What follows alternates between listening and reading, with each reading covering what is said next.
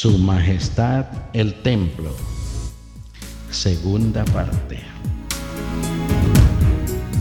Hace años fui pastor de una pequeña iglesia en un barrio pobre de una gran ciudad. Qué linda e inolvidable experiencia era ver llegar a la congregación en los días de culto. Niños cuidadosamente arreglados con sus mejores ropitas jóvenes y señoritas muy sonrientes con su Biblia bajo el brazo, ancianos llenos de alegría. Cuánta unión, sinceridad y belleza espiritual al unir sus voces en los cánticos. Cuánta reverencia en las oraciones.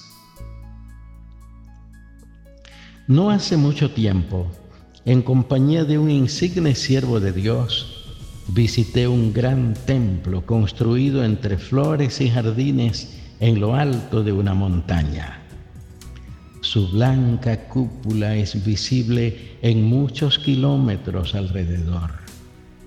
Tranquilos pajarillos dejaban oír sus dulces cantos y las bien cuidadas plantas se reflejaban en el pulido piso de granito. Ningún ruido del agitado mundo exterior turbaba la paz de ese recinto. Una suave y fresca brisa entraba a raudales por las puertas y ventanas. Expresé en voz audible un ferviente anhelo que palpita en lo más profundo de mi corazón. Ah, si yo pudiera volar más allá de las nubes en busca de más hondas experiencias del mundo espiritual. Momentos después, al salir del templo, nos encontramos con la muy agradable sorpresa de que todo el lugar estaba rodeado de una densa neblina que nos ocultaba completamente el extenso paisaje circundante, como si en obediencia a alguna orden sobrenatural las nubes hubieran descendido hasta nosotros. Aún las cercanas palmeras lucían maravillosamente bellas entre la blanca niebla.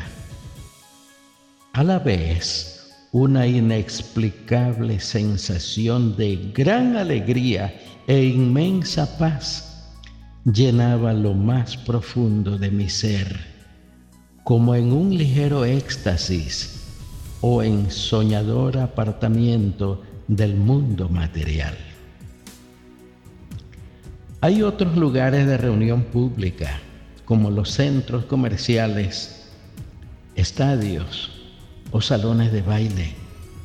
Pero cuán abismal diferencia separa a estos de los templos. En los primeros se nutre la materia corruptible y perecedera. Se ceba la terrenal escoria.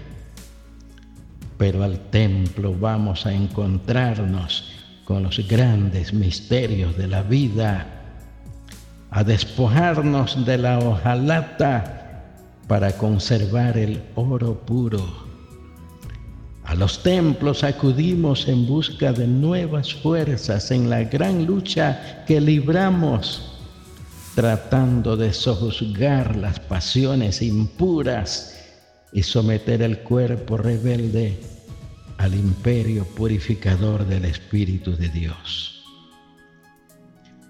Ahora, ya entrado en años, diariamente voy al templo cuando estoy solo en Él, sus vitrales de colores, su profundo silencio y el concepto de que allí estoy más cerca de la divinidad, llenan mi alma de profunda dicha y felicidad.